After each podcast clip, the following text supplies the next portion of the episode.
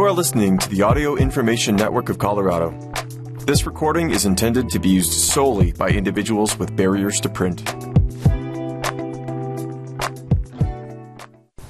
Thank you for joining us for Hobby Radio. My name is Keith, amateur radio operator W0NX. The following articles are from the February 2023 The Spectrum Monitor. And we'll begin by finishing the remainder of Radio 101 by Ken Reitz, KS4ZR. More AM antennas, wall wart hash, and freeband SSTV. Channel Master also offers a two port distribution amplifier for $49, which comes with its own power inserter.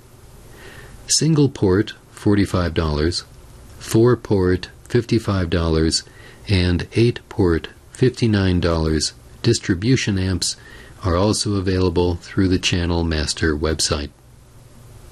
SSTV on Freeband. Longtime monitor and TSM contributor Mario Filippi, N2HUN, made me aware of SSTV activity on the 11 meter freeband by regular operators.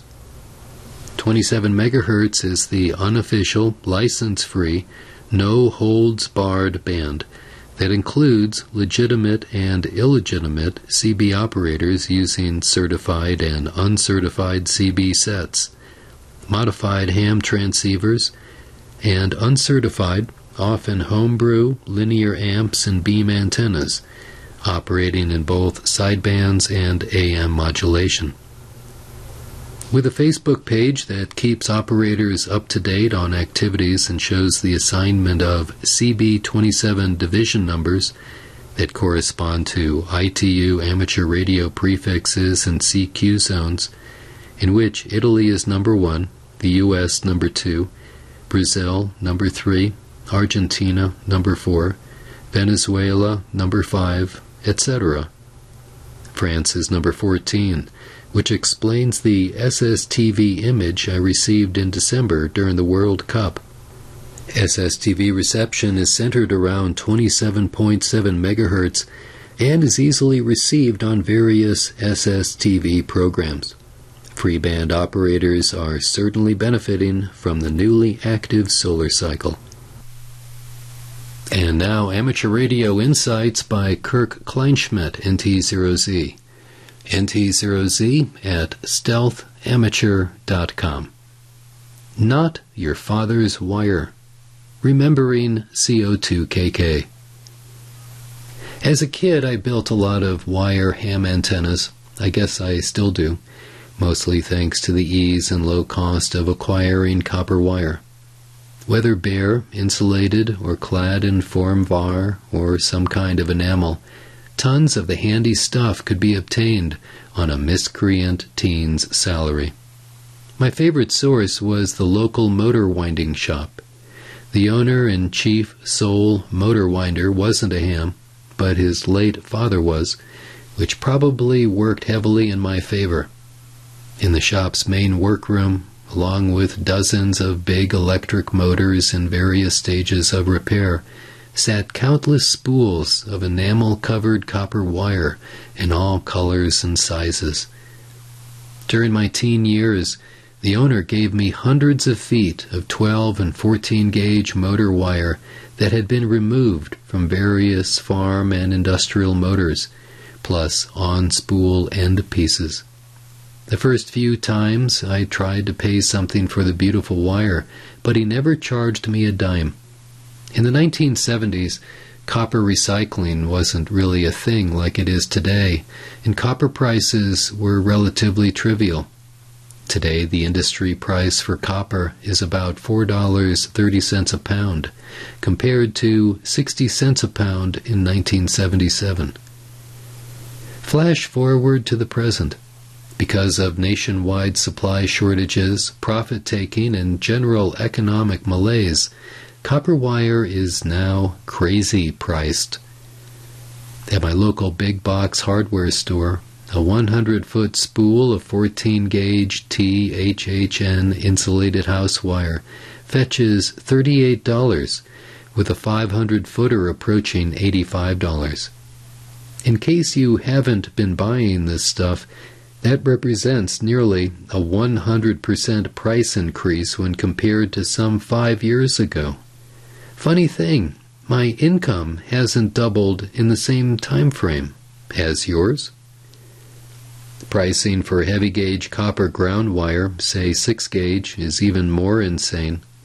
That perimeter ground run that hopes to encircle the house for ideal grounding and bonding, at $420, it's not going to happen, at least not today. It's tough out there in copper country. Being the consumer from hell, one of my early nicknames, I needed alternatives. I am gearing up to install a bidirectional beverage antenna on a 350 foot fence line that borders my property to the south, neighbor approved. Plus, I'm planning on also installing a pair of loop on ground receive only antennas because they're so easy to install and reportedly work quite well. I will report back. And all of that activity requires wire, of course, and wire that's affordable. I have been known to purchase 12 and 14 gauge house wire at Home Depot when a certain level of desperation is involved, but as a rule, I buy from random Craigslist sellers or eBay seller IWC numeral 2 CARL an industrial surplus seller from the Chicago area, as I recall. He's top rated, has a 100% positive feedback score, and has never let me down. Among Carl's best deals at press time, a 500 foot spool of 18 gauge insulated TEWN, 600 volt, heat, moisture, oil, and gasoline resistant, made in USA, for $20. It's typically used to wire AC controls in stoves, fridges, and industrial products. When I bought five spools of the stuff a few years ago to make my radio field, they were $15 each, so, yes, even Carl is feeling the pinch. Other lengths and sizes are priced accordingly. More recently, my online searches for antenna wire started to turn up certain previously unknown brands of affordable wire that was somehow priced apart from the herd, often spec'd for electric pet fencing. What's the secret sauce, I wondered? Lower cost labor? A free lifetime supply of PVC? A rich uncle who cornered the South Asian market in copper? Nope. The secret to lower cost copper wire is to make the wire from something other than copper, or to make most of it from something else while weaving, mixing in just enough copper to keep the wire from becoming a heating element. Depending on the specific application, this may not be a big deal. Most extension cords, for example, are no longer made from pure copper wire. Pet fences apparently don't require purity either, although I'd be reluctant to try to keep a beefalo contained by the bargain wire. Mostly poor reviews seem to back this up. The stuff also solders funny, so if you've ever been frustrated with a batch of hard to solder wire that should seemingly solder easily, this is probably why. Steel and aluminum don't take solder well as a rule. What about ham antennas? Because all junky wire isn't the same, some will probably work just fine, while some won't. Unless you have to use non copper or non aluminum wire for a specific purpose, such as a super strong stealth antenna made from small gauge stainless steel fishing leader material, avoid the mixed metal wire when building antennas, and buy from the Carls of the world if your wallet can't tolerate the going big box rates. What wire and why? This month's column is all about wire and how we can best use it to make amateur radio antennas. It's not sexy, but it's a key piece of radio technology that we often take for granted. Raw materials. We naturally assume that wire is made from copper, and that copper wire has the best electrical conductivity, at least among metals that anyone would care to pay for. That's mostly true, but there are additional factors that may have to be considered. Among non exotic materials in reasonably pure forms, silver is the electrical conductivity king, followed closely by copper. A somewhat distant third place is occupied by gold, with aluminum rounding out the four most obviously conductive metals. Oxidation. When exposed to air and sunlight and not protected by insulation, metals oxidize or rust. Gold is used on many important electrical connections because it's highly resistant to oxidizing, not because of its superior conductivity, which is largely a myth.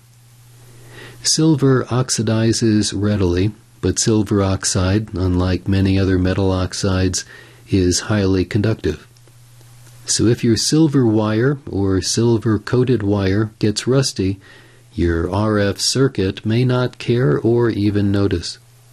Contacts, coils, and connectors in high power RF devices, especially at VHF and above, often use silver plating for this reason. Copper and aluminum oxides don't degrade RF circuit performance all that much either, especially when compared to iron oxide, which can really ruin your antenna's day. Real rust on iron and steel can also act like a high power diode or transmit mixer, causing nonlinear rectification, RFI, intermod, etc. Essentially, iron oxide should always be avoided, especially at RF.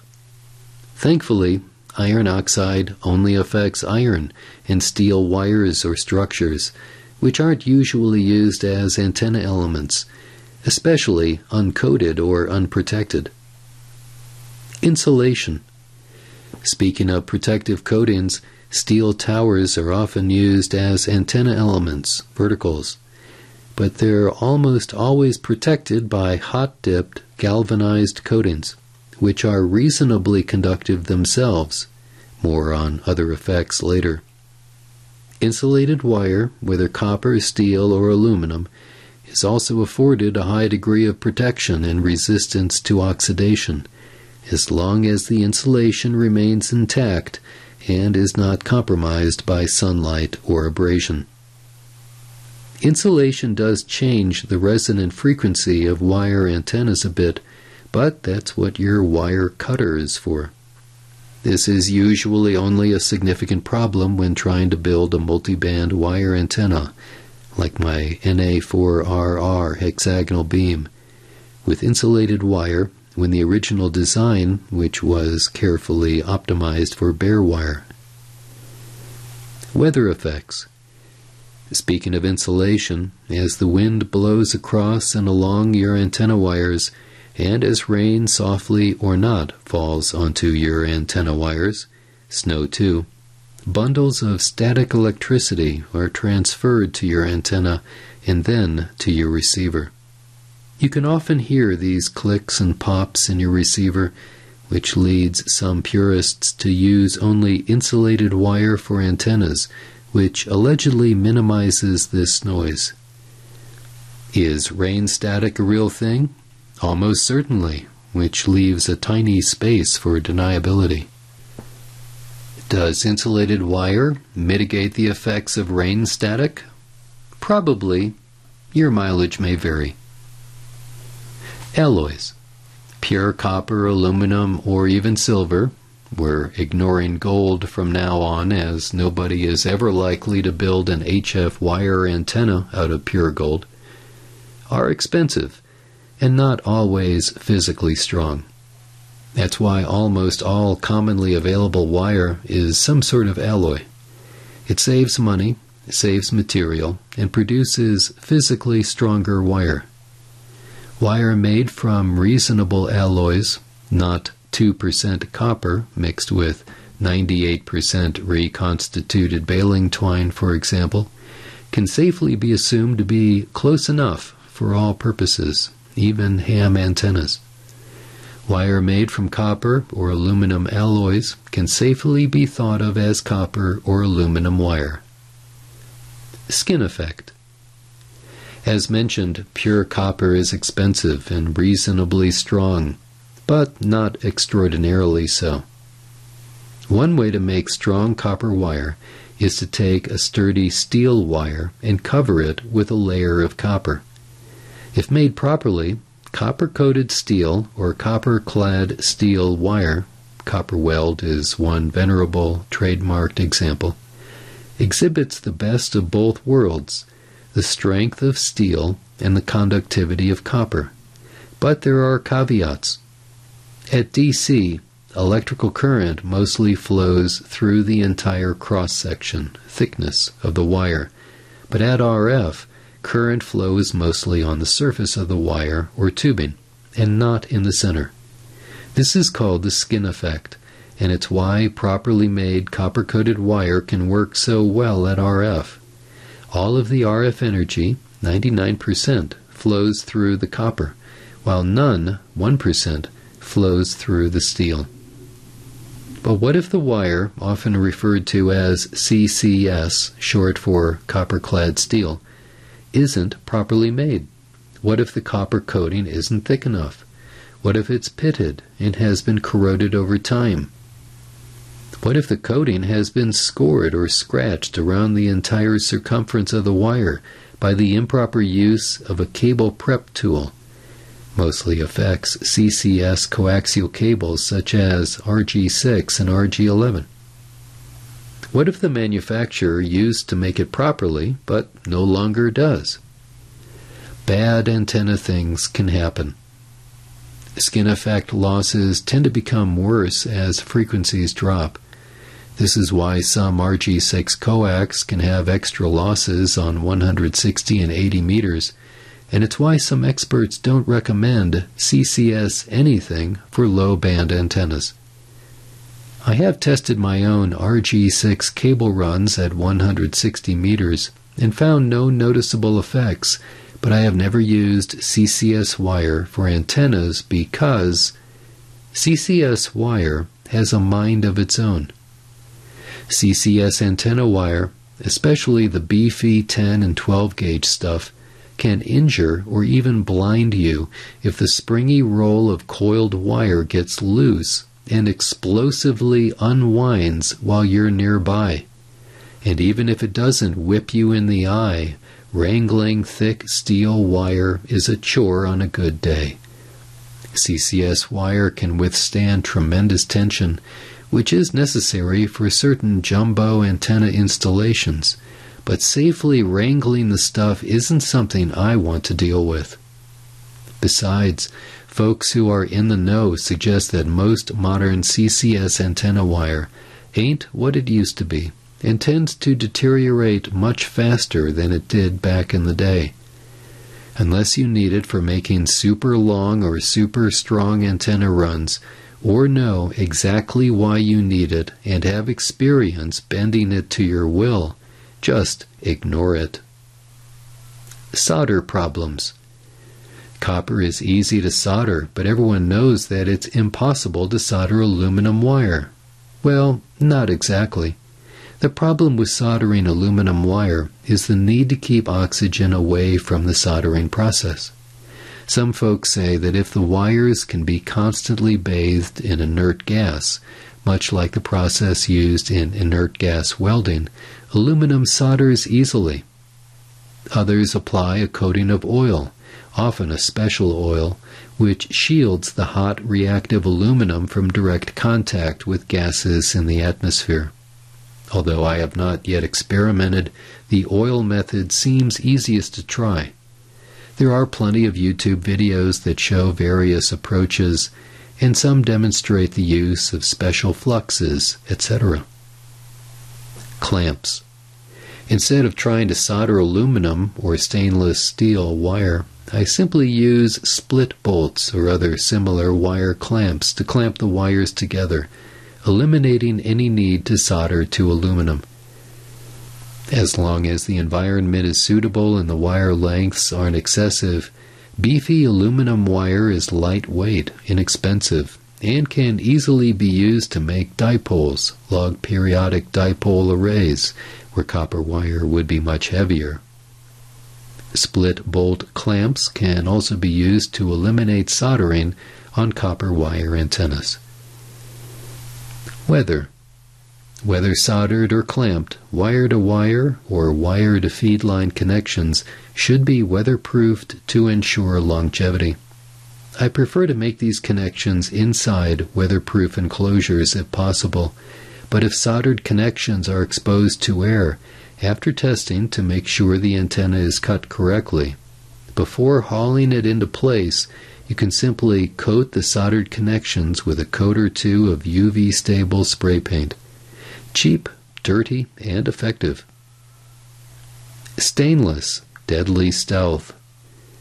Because of its significantly compromised conductivity, stainless steel wouldn't be my first choice for making HF antennas, but it wouldn't be my last either, especially if I had to make an invisible antenna that didn't fall down all the time. One version I successfully deployed in the late 80s was a 75 foot end fed wire made from 26 gauge stainless steel fishing leader material. I tamed it with some counterpoise wires and an antenna tuner, and it was a good DX performer, even while running exclusively QRP. But it was hard on the local bird population. A few local songbirds flew into it, which was fatal to them, but not the antenna, which was truly invisible. Kevlar. Although my stealthy stainless wire didn't break even from multiple bird strikes, many similar wires do break and must be regularly replaced or repaired. Because we risk detection by neighbors and the HOA police with every repair action, if I had to do this again, I might try loosely stringing some 30 gauge Teflon coated wire onto a pilot line made from Kevlar fishing line, spider wire, or Power Pro.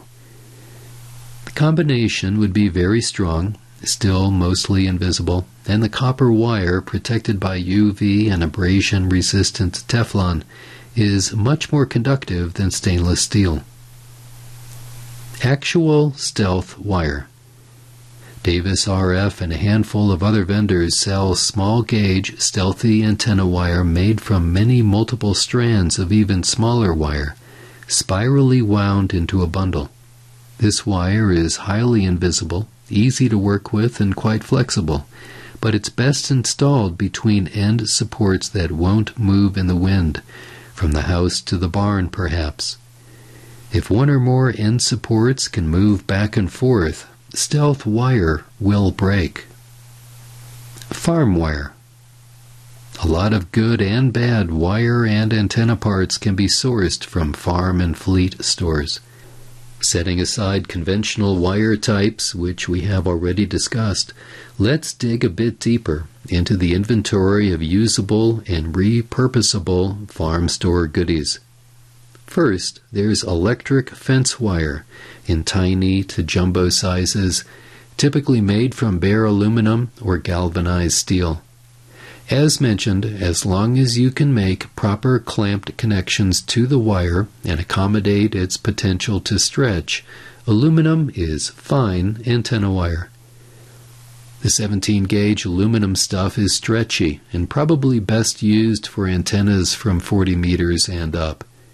The 9 gauge aluminum stuff is overkill.